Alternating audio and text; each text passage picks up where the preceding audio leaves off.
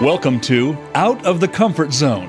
When you lead from a base of expertise, your confidence and credibility are derived from your knowledge. People follow you as a result. However, when you take a stretch assignment and span outside of your comfort zone, leading requires a different approach one of influence, inspiration, compromise, and courage. We are here to talk about how to take that next step and keep going. Now, here is your host, Wanda Wallace. Welcome to Out of the Comfort Zone. So, today we're going to focus on a leader who's made some rather significant transitions in his career, going from one role to a quite dramatically different one. Now, the purpose is to talk to a leader about his personal journey, why he made the move, how he's dealt with the imposter syndrome, if at all, how he's persuaded people to follow him, and how he sees his own leadership and what he thinks has made him successful.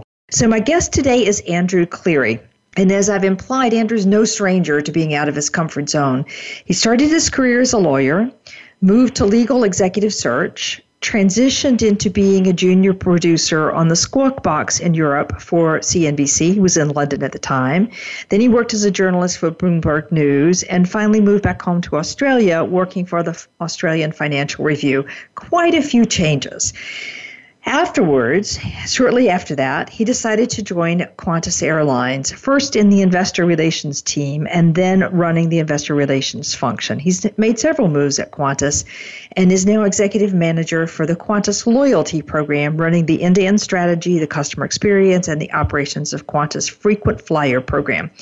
Now, I should say that program has 12.5 million members, and he went from a staff of 16 to a staff of 90 with an offshore operation and a digital and data intensive operation. So, Andrew, I can't wait to hear the stories. Welcome to the show. Thanks, Wanda. Looking forward to it. Okay. So let's start. I want to talk about some, just to make sure everybody understands all the moves. And I did a highlight on that one, but I didn't explain why along the way.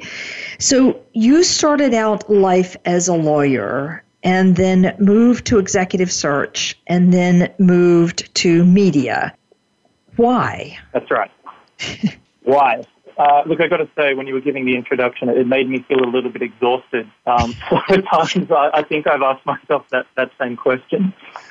Uh, but look, I think for me, it, it was simple. It was law, law was never a passion of mine. It was one of those things. I think when you're young, and you know, if, if you're going reasonably well in school, people give you this, you know, fantastic advice in retrospect. Um, you know, you could be a lawyer or a doctor, and um, I somehow kind of found myself in law. I didn't. It wasn't that I didn't enjoy it. Uh, and I was in criminal law, so you know I was in court every day, uh, and this is not white collar uh, crime. You know, this is really defending uh, people often who had severe challenges in their life and found themselves on the wrong side of the law. Uh, it was very challenging. It was very interesting, but I just I knew it was not me. Um, I didn't enjoy it. I didn't get any excitement out of it. Uh, and I just had this real lightning bulb moment uh, with one case in particular. And I was like, what are you doing here? Uh, the thing that you actually really love is writing. Uh, you know, it kind of really came back to me, the bit that I enjoy. So uh, I just, I bit the bullet, uh, enrolled in the Masters of Journalism at night. And I knew that there was no way I was going to be able to complete a master's degree whilst I was working as a criminal lawyer. You know, you got to spend a lot of nights um, uh, as a lawyer. So studying at night, spoke to a friend of mine, and in all seriousness, I, I just said, look, I need a job where I'm going to be able to show up, do it well, preferably requires, you know, some kind of my skill set so that I can really focus on my studies. Uh, and a friend of mine said, you know, come to executive search. It's, I'm not saying it's easy, but she said it's not exactly a nighttime job and you can focus on doing the thing that, that you want to do. Uh, so that's why I made that first change. Fascinating. So I'm interested in this sort of epiphany because everybody wants to know what is it that I really love and can I find that thing that gets me excited and so on. Uh, how did I mean? You said it just came clear to you that you loved writing. Is there anything any more insightful about how you discovered that? You know, I, I discovered that in I discovered that in high school. Uh, I, I, knew that in high school. It, it, was the one thing that I never struggled with. Um, uh, I would, you know, I'd be very, very happy to collect my thoughts, sit down, and, and then write an essay or prepare a speech. Uh, and the same through university. It was never the writing um, which I know a lot of people always tell me is the thing they dread the most about any kind of assignment or, you know, business case. Uh, whereas actually, like, that's the bit where I really find that I'm operating quickly, moving, moving fast, and, and the thoughts came out very, very naturally for me. And yet I found myself doing a role which was very research intensive without the end result. So I was like, I want to get back into the bit that actually where I, you know, you can genuinely feel like you're firing. And then I started studying at night, doing my master's degree, and I really, you, you kind of go, these are my people. I'm, I'm around people who are the same as me, who get excited by the same things, who, who like to ask questions and are naturally curious. I think that was the other thing for me about journalism is I've always been someone who asks why and what then and what happened next. You know, I'm trying to annoy a lot of people in the process that I was like, hey, journalism, you actually get paid to do this. That could work out for me. I love it. That makes a lot of sense. I also can see how well meaning people in your life would say you should be a lawyer because some of that writing and speaking and naturally asking questions is what we look at. Say, oh, you would make a great lawyer. Um, just need a little more guidance in that one. Okay, it makes sense to me now. I get the thread. And I guess, like all of us, even though you've made a number of moves, there's always this underlying thread. So I love this part of the story. You've got your master's degree in journalism journalism, you move to London and start pounding the streets. Just tell me really quickly what happened there. Yeah, you know, this is, I'd say, this is pre-financial crisis days, so maybe everyone was a little bit more uh, confident in a bull market, a little bit more cocky. But um, yeah, really, the second that, that I finished, uh, I decided, um, you know, me and my partner then uh, were English, and we thought, you know, let's go out, let's do something new. Perfect time to start out fresh. And I also got some of probably the best advice I've ever had in my entire career uh, at that time from my partner, now husband, because when we got to London, the easiest thing in the world for me, and I actually had a job offer and very quickly another one to stay in executive search. The easiest thing would have been to just take that job. It was great money. As I said, it was in the bull market. And I said, you know, maybe I'll just do this for a year or two uh, and then we'll kind of um, see what's out there in journalism. Uh, and my partner said, you know what, you have not slaved and you know gone to gone back to school at night for the last two years uh, to take the easy option out. Bite the bullet now, uh, take the plunge and find a journalism job, or you may never do it. Um, so that's what I did. And uh, yeah, I, I literally just started for applying for jobs. You know, I hit up the big names like Reuters, uh, the Wall Street Journal. Uh, and in fact, it was after my interview with the Wall Street Journal, um, I was coming back down the lift, uh, walking out of the building, and I looked up and on the wall, uh, I saw that CNBC was also in the same building. So I just got back up in the lift, uh, went up to CNBC, and said, you know, I'm just interested if there's any, uh, you know, junior, and I'm like, hang on, what are they called again in TV? A producer, junior producer roles going. And they said, oh, yeah, here's the, um, the junior associate producer role starting next week. And I was like, yeah, yeah, that's exactly what I'm here for. Uh, ended up, found myself in an interview that day uh, and started the next week. So it was just right place, right time, a little bit of pluck. I love the confidence, Andrew. I absolutely love it. All right, so let's go.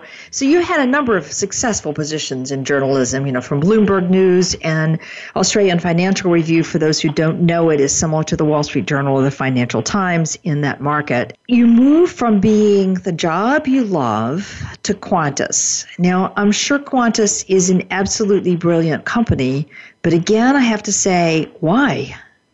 Yeah, I, I think uh, for me it was, and it wasn't as as crazy as it might sound on the outside because the role, the last role that I had in journalism in Australia was actually covering the aviation industry. So I had been covering Quant, and Qantas is obviously the largest airline uh, in this part of the world. So it wasn't just covering the company. I knew a lot of the executives. Uh, I'd really gotten to know the, the company's backstory and, and really start to admire the, the brands, you know, the, the company itself. So it was through conversations with, with people there, you know, in, including some very senior executives, where they started saying, asking me the question, would you ever consider jumping ship, you know, coming this side? And I started to ask myself the same question, and it wasn't why. It, it just very quickly became, why not? I really enjoyed my job, uh, but I also started to get this sense, you know, in Australia, we'll always come back to like a surfing analogy at times, but you know, rather than wait for the last wave in the set and, and hope it's the best one, I was always kind of of that feeling that, you know, this set's pretty good. It feels right. Let's just take this one. Uh, so it wasn't actually endless thought about it. It felt right at the time. And I have to say, the one thing that really sold it for me was I knew that I was going there to work for an outstanding leader. And, and that to me was everything. I was like, I will learn a lot uh, from this individual as well as his team. And so I kind of, you know, I just jumped. Okay. All right. And you moved pretty quickly up the ranks. Um, so, first being the individual contributor and then suddenly being a leader and executive. What has surprised you about that transition? Uh, number one, I'd have to say, you know, going from being a journalist to, to working in a large corporate, it was the meetings. I felt like suddenly I was like, oh my God, I'm spending half my day in endless meetings. Um, what do I do about this? Am I supposed to speak? What do all these people do in the company? Um, but look, more seriously, once, you, once I got into the rhythm of the company, I think the things that surprised me the most, um, the first thing was the generosity of people in the company who were so willing to give up their time uh, to really answer my questions, you know, the, from the very mundane and the silly through to, you know, what really makes this place tick, what, what are the major business drivers. Uh, and then once I started to get that sense, the other thing that surprised me was really, I guess, how useful my skill set was. You know, being a strong communicator, uh, having that investigative background, you know, both from law and from journalism, where you're always, always curious, you always want to find out what's going on, but then being able to translate that in investor relations at the time into, you know, like a really clear, sharp narrative to let other people know what's going on I think probably my surprise was how relevant my skill set rather than feeling like a fish out of water. I'm not surprised because I think one of the most valuable skills in working pe- with people, whether you're leading them formally or just trying to get them to do what you want them to do, is what I describe as a gentle curiosity an interest in how people make sense of their world, what they're thinking, what they see, what they want, what they don't want, and that ability to ask questions in a way that doesn't put people on edge, but gets them to just talk to you. And it strikes me that's what journalists do in some ways. I, I realize journalists can also ask pointed questions, but not every day, not all the time. Yeah, so I'm not surprised. I don't know how gentle. I don't know how gentle we are as a profession sometimes uh, in journalism. Um, but, but also, I think sometimes, uh, and I would say this is probably something that I've learned to adapt over time. At first, probably because I didn't know a different style, it, it did come across as a little bit pointed. And I think some people might have misinterpreted and they were like, please just leave me alone. But, you know, I, I still say to all my teams today, you know, before you embark on anything, you know, or when something is being presented to you, just ask yourselves repeatedly and continually why why, why? Why are we doing this? What is our objective? You know, have we really thought of all of the different angles? Have we got the right people involved? They're all really, really important to start with why. Because if you can nail that, you know, I think you're 80% of the way there. And for me, being able to find out that why and then explain it is, is even more powerful find and explain. I love it. That's fabulous. Because the journalism skills to be able to be succinct, to be clear, to have a metaphor to describe it, a way that lets it stick with people is also, I think, one of the powerful skills for driving change. Okay, so that part was relatively easy, getting into the rhythm, figuring out, you know, people being generous. Your skill set was actually quite useful. What's been difficult in the transition? Uh, yeah, you know, kind of good to think back because it's a, it's, it's a, you know, good. Uh, I've been in Qantas for six years now, but when I think back to then, I think that the hardest part for me was actually something that you just touched on, which was, was adapting my style. Uh, because mm-hmm. when you mm-hmm. come from journalism, it, it's very much, even though you work for a publication and you're part of a broader team, you know, it, it's really about, you know, Andrew Cleary, the journalist, going out and getting my story, bringing it back to the editor, job done on that day, go out the next day and get another one. Uh, and it's really often about, you know, it's, it's your byline. Like it's your byline on the story uh, and quite personal in a way around that. And for me, having to adapt my style to be like, you are a small part of a large team. You know, we have a massive strategy as a company and this is the bit that we really want you to spearhead or contribute to. I really found that whilst I said my natural curiosity was something that fitted in well, I think it was the how. Here's another one of the powerful, you know, the why. Mm-hmm. the how mm-hmm. for me was where I've really had to adapt. Um, and I think at times for me, it was about realizing that you don't have to solve everything then and there. There's no deadline today. there's no like, there's no paper to file. So slowing down, a little bit, uh, taking the time to listen to every side, or at least a lot more sides of the story, and reflect. And that's probably something that I, I think um, you know a lot of journalists, especially bad journalists, don't do enough of. Is actually the reflection. So that's something that okay. I found has been definitely difficult. Uh, the other two things for me, definitely leading a team. I'd never had to lead a team uh, before I came to Qantas. Um, I know that that's probably something I'm going to spend a bit of time, but um, it didn't just wasn't something I fell into naturally and went, I've got this from day one. And I think that is really linked to the third thing for me, which is really around where do, where do you get your satisfaction, um, your job satisfaction from? Because in journalism, it was really about nailing that story, you know, like getting getting the scoop ahead of everyone else, or feeling like you've written a really beautiful piece of analysis. But again, it kind of came back to you know me and what I'd done in that situation, and having to adapt where I find my satisfaction from, not from what I do, but from what my team do that I lead. That that has been a really gradual process for me, but actually one of the most, I think, the most rewarding part of the journey that I've gone on. So, how did tell us about that transition? How did you get there? I mean, I can, and because I, I, think it's so common for so many people, even people who've been in the corporation for their entire careers. Much of your early years are around what I can do and produce myself and show you how valuable I am, and then it changes. So, how did you go about? What? What? Tell us more about that transition. Uh, yeah, look, I'll say I've been I've been incredibly lucky uh, to have fantastic mentors uh, and advice, and people who will really, you know, at times kind of be very blunt with me and say, this is not working for you, or you really need to wake up and understand that whilst you see it like this way, it is being perceived this way. And, and that's helped me amazingly because I think anyone's first reaction, or at least my first reaction to that at first is you're a bit defensive and you say, well, you know, it's always worked for me before in the past. Uh, but for me, you know, there, were, there are several of those kind of um, real lightning rod moments, uh, and, and, one of them was a conversation with a you know very senior executive in the in the company, who said, "Everyone knows, you know, just how bright uh, and just how great a contribution you make, but it can't continue to come across as this is as good as it gets because I've worked on it. I'm sure you'll agree it's really, really uh, polished. Let's all move on.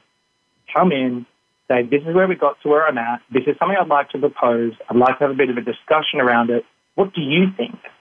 Said, you know, ask the powerful questions of other people, take that away, go and, you know, think about who you didn't involve in the process, then come back. And then I can guarantee you're going to have a more rounded business case, proposal, whatever it is, that's far more likely to succeed and is far more likely to be championed within the business. Now, those style of conversations are something that I've been really lucky to have from people that I really respected and admired. And that has helped me go on that transition. It's not something that I've done on my own. And frankly, I don't know if I would have made, uh, you know, come as far along that journey um, as I have without those really powerful mentors in my life. And then the second thing that I've found really um, instructive is I did actually go and proactively seek out uh, help from a corporate coach. And I found corporate coaching incredibly useful. Uh, someone to, you know, just be a sounding board to really say, you know, at times, you know, it's small and it's petty stuff and this is really frustrating me. I've got this particular issue and I, I don't know how to get past it. Through to the really big things, which are how is this helping you get where you want to be in five years? And it kind of forces you to go, oh my God, I don't even know where I want to be in five years. So let's have a chat about that. But uh, I'll say this was not an overnight process. It's something that six years later I feel a lot more comfortable uh, in my own skin uh, as a leader. But, you know, I've got a long way to go still. I often say to people, I think leadership is a lifelong journey. Anybody who thinks you you're there is kind of probably finished in their career because uh, if people are, don't, I mean, it's just not as straightforward. So, did you in all of this? Did you ever feel like an imposter? Yeah, um, definitely. Uh, definitely, I think when I started, um, it was probably that the biggest sense of that feeling because you've gone from being somewhat of the enemy uh, on the outside. Um, people used to uh, seeing your uh, your name attached to sometimes negative stories about the company, and when you're suddenly in there saying, "Hey, you know, I'm going to be the one who takes our, our story and, and really fights the fight for us out in the financial markets," there are a lot of people who didn't instantly um, say, "Welcome to the team." Uh, probably, probably um, more deeply than that, I think it was when I actually moved out of um, investor relations and, and, into my first role uh, as a commercial manager and, and leading a team. Um, it wasn't the subject matter so much. It was feeling like an imposter that you're all going to somehow listen to me uh, and accept me as a leader when, in my eyes at least, it was so obvious that I was not a practice leader. I didn't have this down pat. Uh, so I was sitting there being like, why would these people want to hear from me? Why would they trust me? Uh, and yeah, at the time, it was exactly, and that's something that I actually first learned about at the time was imposter syndrome and did a bit of reading about, and then started speaking about with different people to say, how did you get so good at being a leader? How did you, you know, when I watch you and I see the way that you engage with people, uh, that you're very humble, uh, that you use powerful examples that are very personal to help people rally behind you. And every single one of them uh, said the same thing. Um, I, I, practiced. I didn't wake up one day and, and find that I was great at this. I practiced. I listened to other great people. Um, and then I just started getting out there and, you know, forced myself to get a bit uncomfortable, to do the thing that I didn't, you know, feel natural doing. Uh, so that's what I started doing. Great. Great. Well, that certainly fits with the title of the of the radio show, "Out of the Comfort Zone." So let's talk for a minute about the team. Did you find that people were? I mean, was it easy to get people to follow you? Was there a lot of resistance? I mean, did they resent having you as a leader? Did you experience any of that? Um, look, to be honest, I think most of the resistance to being a leader was, was probably in my own head. Um, but but I'd have to say, it's there was still shades of that old, you know, getting my self satisfaction from what I did and what I contributed, if there was still parts of that when I was leading my first team uh, at Qantas, then then I just I knew that it wasn't going to work. Uh, I just really knew that I had to make a quite big shift relatively quickly. So for me, I just decided to really be on the front foot about this. Um, and again, take some of the advice that I've been given and say, look, I can't do your job. You know, I, I have not I was leading the alliances function at the time, and these are real SMEs. They're experts in what they do. And I said, I can't do your jobs, and I'm not here to check your homework. Uh, I'm definitely not the expert, and you call me out if I tried to pretend that I was. But I said, but what I am good at doing is, you know, finding out what that one or two things that we really need to smash together. I'm going to help us really focus around that and to be honest, I really just want to be here to, to set you up and us up for success. And believe me, I was saying a lot of this before I knew really how I was going about doing all of that. But I just knew the whole fake it till you make it thing wasn't going to work because they would they would just see it instantly. Yeah, right. That, uh, that's interesting. Um, it's often I often have people talk about a particular person who took a bit of a time to come on board and really see that you had value to add in the company. Did you have any of those experiences? Yeah, definitely, um, definitely, and I think I, would probably call out two. Like one, one would be, would have been more senior than myself, like a very senior stakeholder in the company.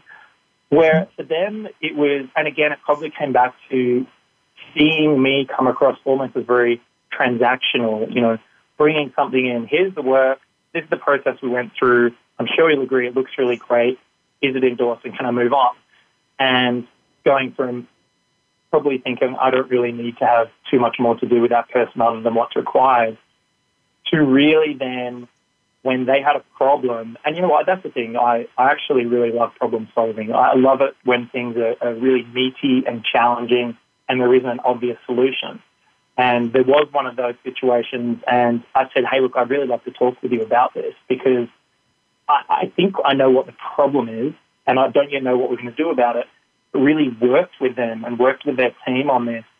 And for me, that was really the turning point with this individual, and, pro- and very much uh, them with me, definitely because I think they saw a completely different side of me, and I saw a massively different side of this person. I was like, oh, I've got a lot to learn. This person is so smart. This person, the way that they cut through to the heart of the matter. And for me, that was probably the biggest turnaround with a, a more senior individual. Um, with someone in my team, I had a situation where I think it was just because I was seen as being, in, in their eyes, you know, and they shared this with me, like almost unapproachable, um, that I didn't let my guard down. Uh, and they ended up giving me feedback. Oh, I used to be actually terrified to come to you to talk about something that I perceived as weakness because I didn't ever see you um, portray any weakness. And I was saying, you know, what do you what do you mean? Like I've got heaps of things that I'm uncomfortable about, and they said, but I never saw that. You can present as very, you know, like almost like a bit of a bulletproof thing. And I went away and thought about that, and and I was like, that would be absolutely horrible to think about your leader, um, you know, or anyone really. That I wouldn't want to go and talk to them about my problems because they don't seem to have any of their own. And that again was one of those really powerful moments for me because the end think, well, why does that person think that? And then that very quickly turned to, well, why wouldn't they think that? When do you ever share anything genuinely personal about your challenges, about things that you've gone through, uh, or really much that shows that you're a proper human with vulnerabilities? Uh, and I realized that I didn't do that with my team because I was still probably clinging on to that belief that the leader is, you know, the, the strong person out front who has to set the vision, but also appear, appear a bit, you know, invincible. And yeah. the second that I started letting go of that and really understanding the power of connecting with a team by being a real human being, uh, that for me was, was one of the real, you know, it was, it was a really powerful moment for me, I think. Yeah. I, um, couple of people that I've been working with recently, one that I spoke with today, in fact, who has a fairly reserved nature. And I don't think it's because they're trying to appear invincible. I just think it's their natural style that they're a bit reserved. And failing to see how much people interpret that and believe that that means invincible, uninterested, transactional, have to be perfect, a whole host of things and you add to that, you know, pretty high IQ to begin with, and you can actually keep, you know, put people off that they are afraid to come and talk to you. So it's not, I mean, yeah, it's not absolutely. uncommon. Yeah. No, absolutely. I was going to say, and I think it's also it, it's also when you when you really understand that that's going on, uh, you realize how much like tension and, and pressure you're really putting on yourself um, by not actually just letting go a little bit um, and you kind of really what you're doing at the end of the day, and this is what I've discovered, is you're taking a bit of a bet on yourself and saying, well, what would happen if I did just show up to work actually as me? You know, I did kind of let people see my sense of humor, um, you know, kind of say, look, you know, share my strengths, but also, look, these are areas that I need a bit of help with. Um, admit you're wrong, admit you need help. What would actually happen? Um, so what I've discovered is if you you know, and maybe it's going to be different for other people, but I've discovered that taking a bit of a bet on yourself that you are in your job for a reason, uh, you have got here uh, because you must be good at a few things, but also understanding that you can learn and be a lot better. Placing that bet uh, has been incredibly rewarding for me because I've found people respond to you just so much more. I feel more relaxed to work and I feel people really responding to me in a much more different, more powerful way. Right. And it's not so much that I have to tell you every deep, dark secret of what goes on in my private life um, or all the things that my family does on the weekend, as much as it is just as you exactly said that admitting some things are wrong and there's places you're trying to grow and develop, and it encourages everybody else to grow and develop as well. Yeah, exactly. Fascinating. you know, people talk about bringing bringing your whole self to work, and and I, I'm with you. It's not it's not the you know, intimate secrets of my lifestyle. But it is, it's about, I think, bringing your, your character to work, you know, not feeling like you need to impress or be something different because it's just adding a layer of exhaustion to work. And frankly, our jobs are tiring, you know, at the best of times. So who needs that extra layer of exhaustion? Exactly, exactly. I love that one. It's that you you don't have to impress or be different, um, but at the same, and I love that you said you don't fake it. You don't pretend that you don't know at the same time, that's no ex- that's not an excuse for not developing skills and growing and continuing to work on weaknesses. I find too many times people put that, you know, these are my strengths and this is all I can do and that's it. You know, don't ask me to change mask on, and that doesn't work as well. All right, Andrew, we're going to take a break. And when I come back, I want to talk a little bit about your model of leadership and how you think about leadership in general. So, with me today is Andrew Cleary. Andrew's had an interesting career from law to journalism to um, to being an executive manager at Qantas. Currently running the Qantas Loyalty Program, which has 12.5 million members and a whole host of other factors. We'll be right back.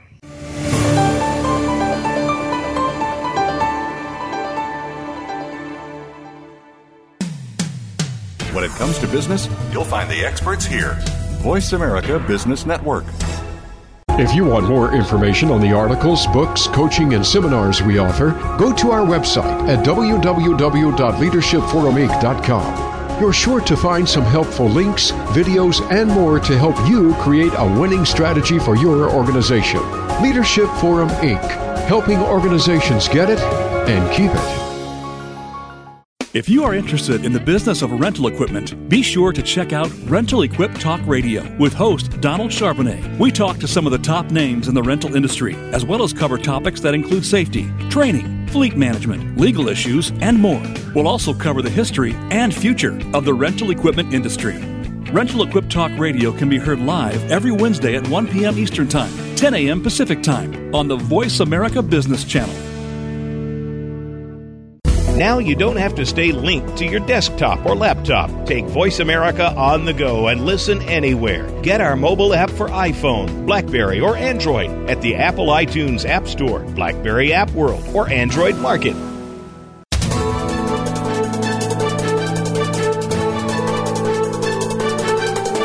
Whether the market's up or down, or if you're looking to improve your portfolio, our experts are ready to talk to you. Call now, toll free, 866 472 5790. That's 866 472 5790. Voice America Business Network.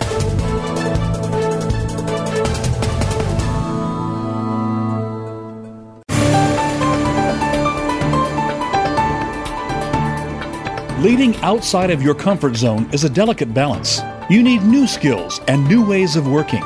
To reach the program today, send an email to wanda.wallace at leadershipforuminc.com. That's wanda.wallace at leadershipforuminc.com. Now, back to Out of the Comfort Zone. Welcome back. With me today is Andrew Cleary. Andrew's had a very interesting career journey from lawyer to journalist, now to executive at Qantas Airlines. Um, we've been talking about Andrew's transitions, and there actually is a lovely theory, story, story to tell about this. When we talk about his transitions and the move, particularly from being an individual contributor, where it's accountable for his byline in a journal, in a lead article with a deadline that had to be done immediately, to being executive, where the quality of the success of the team started to matter more, getting people bought in and seeing other people succeed, and learning to lead in that way. So we've done a little bit of a teaser on this one, um, Andrew, but I want to talk about your leadership journal. And the thing that I'm intrigued with is I think everybody has a mental model of what a leader is supposed to do, what you should and which what you shouldn't do. And I know that if I can get, as a coach, if I can get people to pull that mental model out of their head and look at it, put it in front of them, they start to decide whether or not it's fit for purpose or not. And they start looking at what else they can do. So I'm interested. Have you ever explored your own mental models of leadership? Yeah, I've, I've had mental models, and I'd say I've, I've, you know, I've had the models where I've actually, you know, put it down in, in paper and, and pulled it apart working with a coach. Uh, and I think both are really important. And the one thing I'd say starting out is what I previously thought a leader was, uh, and more importantly, I guess what a, what I thought a leader was supposed to be, uh, turned out it's not actually my leadership model at all. So ah. that's, that's, probably that's where I'd start with this.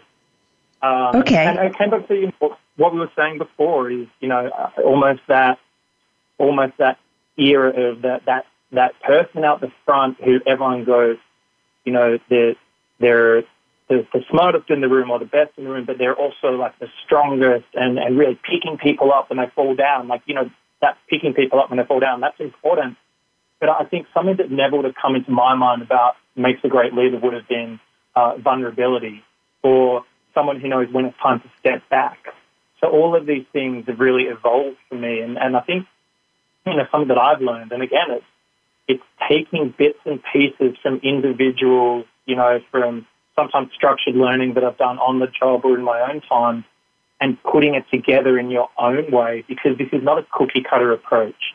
You know, I'm, I'm not someone who believes that it's about picking up a book and saying, you know, the five great steps to leadership. Uh, maybe that works for some people, and I'm sure it does. But for me, it has been mostly about a series of powerful conversations or those those real moments of clarity, coupled with a few, you know, parts of learning, you know, some structured kind of organized learning usually, where I've gone, okay, these are all locking together for me. But then the most important thing has then been that reflection and saying, well, what do I what do I want to be known for? How do I want others to talk about my leadership style? Far more importantly than how do I describe it myself? Okay. And All right. that concept that you know people people talk about leadership shadows. Uh, Mm-hmm. that's, that's a really interesting one, and I think that's one that really resonated with me. Is you know what's the shadow that you cast across your team, across the organisation? You know, is, is, it, is it a long shadow, or is it very very narrow? Is it, are you expansive and generous with yourself, or are you very very narrow in your scope? And for those where that shadow does touch, what will they say? How did it impact them? Is it positive? Is it negative? Is, is it inspiring or detracting? You know, is it team building and sharing, or is it very me, me, me? Uh, that, that concept is one that really resonated with me, and I always come back to. It. Great. I'm curious with the thing you said at the very beginning that what you thought you were supposed to be, the smartest, the best, the strongest, and the pick people up when they fall down, turned out not to be your mental model. So tell me a bit more about what your mental model really is. Is that the vulnerability piece or is it something else? Yeah, I I think that's a part of it. But but for me, um, I think, and again, it has to adapt to your style. And something that I've found that I am comfortable, very comfortable with, is is leading from the front. But I've found that you know, leading from the front doesn't mean, you know, um, being the person who has all the answers. It's about being visible, uh, about being generous, um, but but really making sure that everyone actually knows that you've got their back. Uh, you know, that's that's what I think about leading from the front. But I am very comfortable in that setting the vision, and then actually going. I think before it would have been about set the vision and now tell people how we're going to get there. Whereas what I've learned to be comfortable is leading from the front. Really can be set that vision and then figure out what each of the team members need to help them get there. So that would probably be one of the bigger changes. Uh, definitely, um, for me, championing, you know, and, and defending at times your team uh, is just critical as a leader. I, I've seen when people, you know, sometimes when something will be, a team might be criticised or an individual might be criticised, and you've seen someone who really goes, yeah, they really should have done better than that, versus when you back your team in that moment, uh, especially when they're there, um, backing the team, and then maybe having the conversation offline with them about, look, there are some things that we can learn from that, and there's some things that could have been done better. But in that moment, defending your team uh, is incredibly powerful. Uh, for me, I've had to learn don't be an editor. Um, you know, something that I think is, is hard to shake. Um, because again, it comes back to, oh, it's not, not how I would have written it, or if only I could just sharpen this up a little bit. And I still, I have to say, uh, at the times, you know, I think we often fall back into our bad habits um, when, when pressure's on or, you know, when time is short. But I continually try to make sure that I'm not just, um, I'm not there to check their homework. I'm not there to do their work. I'm there to help them learn a lesson. And sometimes that lesson could be presenting something that is not 100% perfect because they've got to have the chance to get the feedback about why it wasn't perfect and how it could have been better. And understand actually that it's never going to be perfect. Uh, another thing for me that, that I've learned in my my mental model is when things are going well, and, and I've learned this from a really great leader in my life, is actually just get out of your team's way a bit. You know, I think sometimes, you know, just let them get on with it. They're good people. They're where you were a few years ago, and when and when when they when they're humming and you know the machine is working really well, be comfortable with maybe not being uh, too important at that particular moment in time. Yeah, okay. I have a follow up on both of those. Let's stay with the latter one for the moment because I find so many leaders who are so driven to get results and they care deeply about their team and they're doing all a lot of wonderful things to inspire and motivate and jazz the team up, and suddenly the team is humming, and then they freak out because there's nothing to do. So get the advice to not be so important. But what do you do with yourself in those moments? I mean, how do you not feel like suddenly you're going to become expendable and unuseful? Yeah, um, and I think it's again, there's something that you've got to learn because uh, you know time is so precious, and if, if I if I get a, a day or, or you know um, a half day where I don't fill in, the natural tendency first is to be like, well, you know, should I kind of walk around and check in on and, you know, basically, let's face it, annoy because they're like, I'm, I'm fine, I'm getting on with things.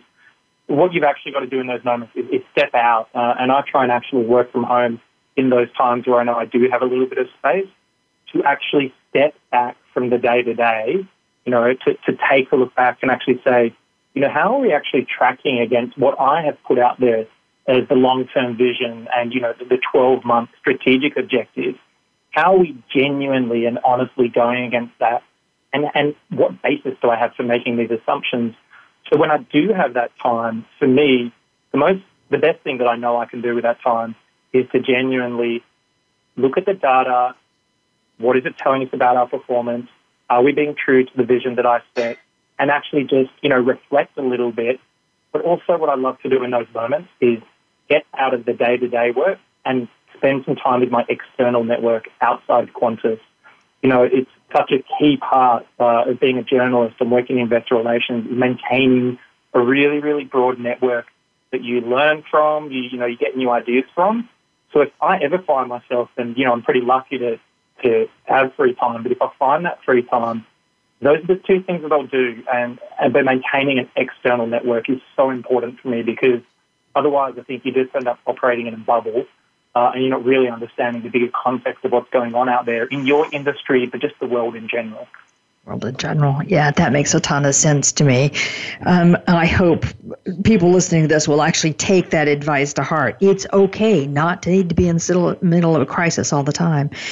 Okay, so you said just before that, you said you had to stop being an editor on occasion and that you had to learn to do that, that not to take out your pencil and rewrite it or sharpen it or fix it up. And then occasionally people would present things in ways that just didn't go so well, but that was their learning. So, my question is how do you learn to live with the mistakes of your team without feeling it somehow reflects badly on you as a manager? Yeah, that is a really good question. Um, because I think of the opportunities I was allowed to go into those situations uh, and to present things. And, and it's not like, you know, I was being set up, but I was at times being allowed to learn a lesson. And the lesson was, you know what, you actually didn't seek a lot of advice before you came in here. You did want to take the solo road. Or, mm-hmm. you know, it's about the way that you presented a particular piece. So I think for me, it's, I, I always thought, did that reflect badly on my manager at the time or my leader at the time? Or, or did it end up in a situation where I got feedback and learned from it, both from my manager as well as from other people? And wanted to be perfectly honest, this is one that I continue to have to work at. And the one thing I think I've gotten a bit better at is it's not about being perfectionistic, but it's when you have that bias, you know, when, when you're short of time, you have that bias towards expediency and, you know, let's just get it done. And the quickest way to do this would just be for me to go, mm-hmm. okay, look, this is really good, but here, I'm just going to help you sharpen it up. And I will still mm-hmm. catch myself doing that at times. And then I've got to actually walk over and be like, I'm sorry I did that. I won't do it next time. um, but uh, but I, you were robbing someone of a chance of, of, of figuring it out on their own with a bit of guided assistance if you just do it for them. Yeah. I had again I had that question today. In fact, somebody said to me, you know, we're under massive deadlines. Um, it's touch and go whether we're going to make it or not. It's high stake projects, high stake visibility, a lot riding on it, a hard deadline, and I just find myself falling back into the directing, telling people what to do, as opposed to forcing them to think. But how do I get out of it when we're under pressure? Yeah, and, and, and not, not all situations are the same. And sometimes it is a crisis, it is high stakes. And, and in those times, it is all hands on deck. And that is when I think you, you'll see that, you know, a lot of leaders in the business really will end up doing a lot more of the doing, you know, because that is, that is often what you need. You need to call in your subject matter experts. But I've seen in those situations, and, you know, in, a, in an airline, we're subject to oil prices, you know, to geopolitical shocks. A, a volcano going off in Iceland on the other side of the world can have a tens of millions of dollar impact on flights that are grounded. In those situations, you do see the simulators really step up and take a lot more responsibility for the doing. But you can't get trapped in thinking that that's normal. So there, there are times when there are great opportunities for learning. There are times when it is, I need to step up and actually take ownership of this situation. But never confuse that with being the expert about something that you're not the expert for. Right. Right. That makes a ton of sense as well, too.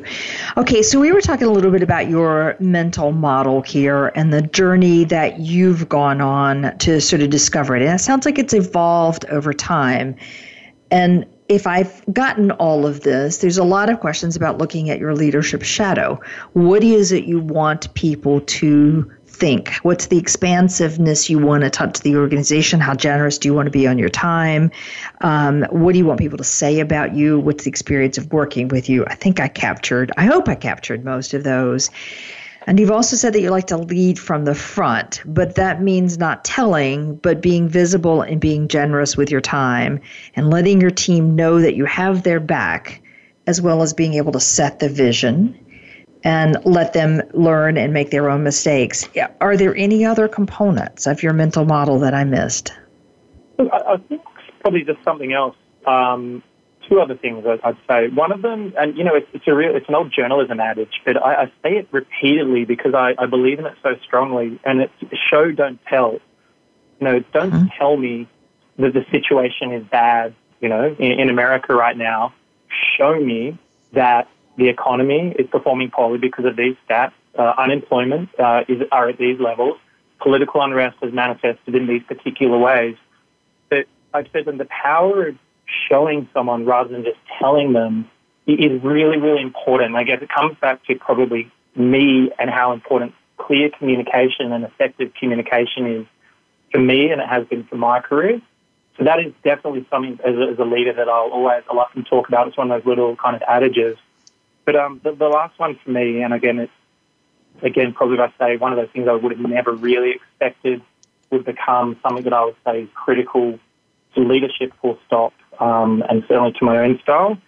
Is, is, is get personal. Um, you know, be okay with uh, with being yourself, uh, and to the point where not just like admitting when you don't have the answers, but embracing it. Like share those experiences share your own when you're uncomfortable. Share the things that you know make you feel a little bit squeamish and like you're you know out on the edge of your skis uh, and not entirely in control.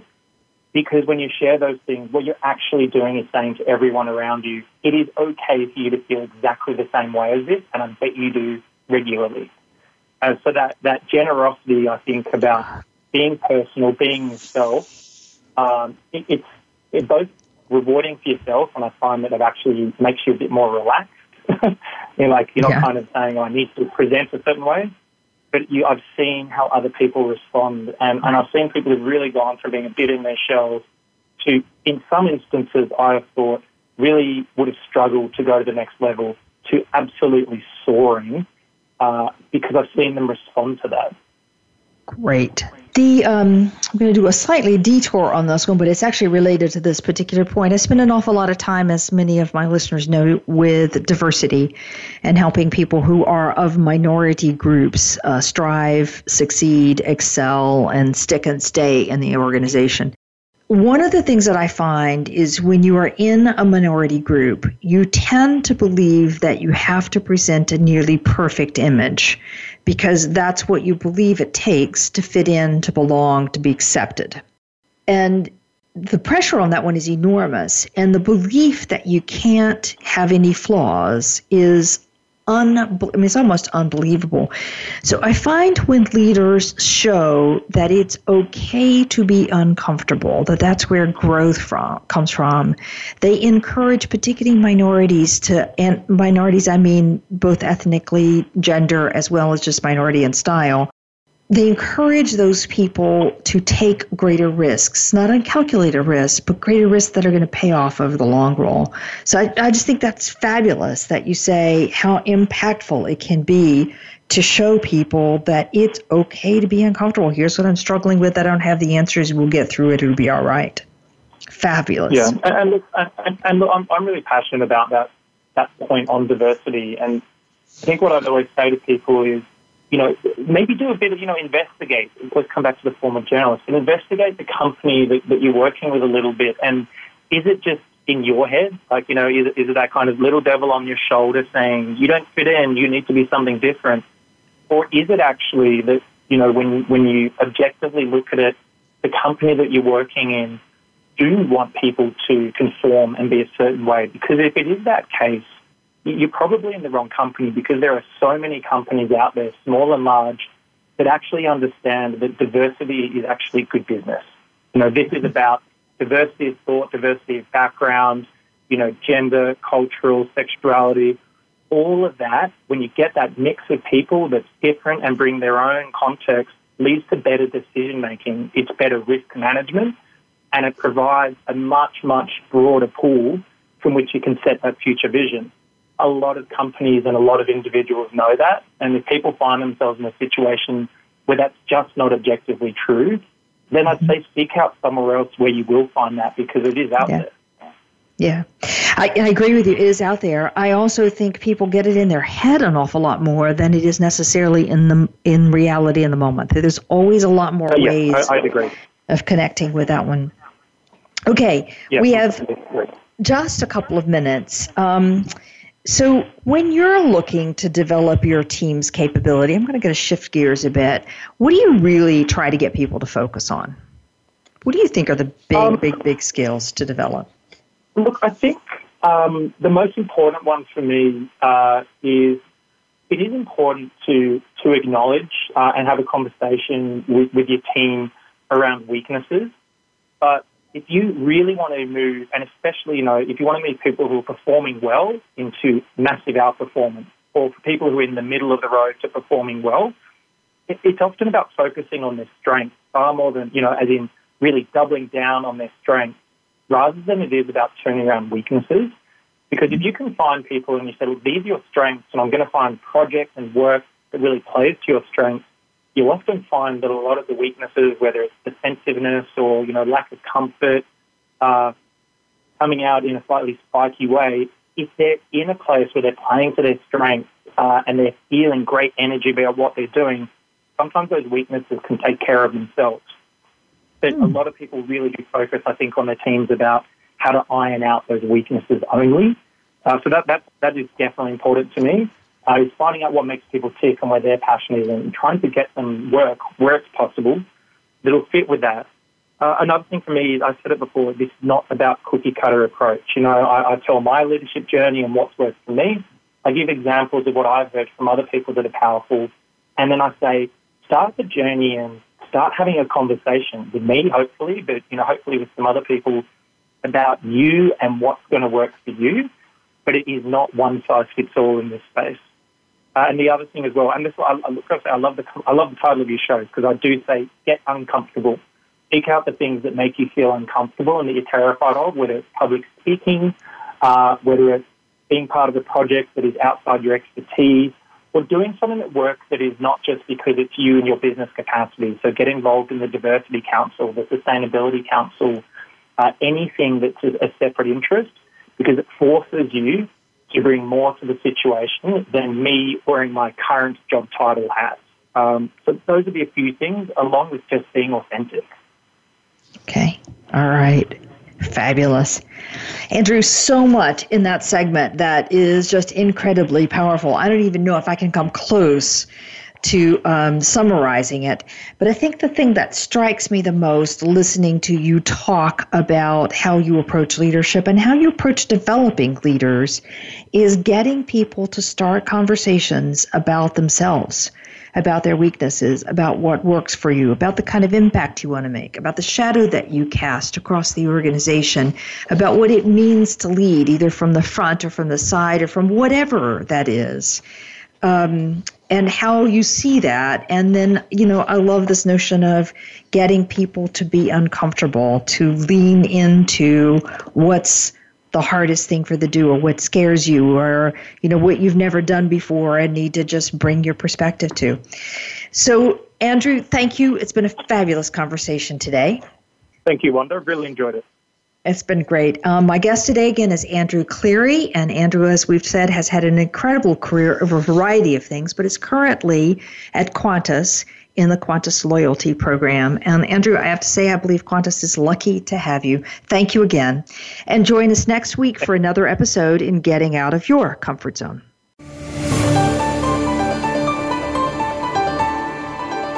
Thank you for joining us today. Tune in for another edition next week with Dr. Wanda Wallace on the Voice America Business Channel. Reach outside your comfort zone this week.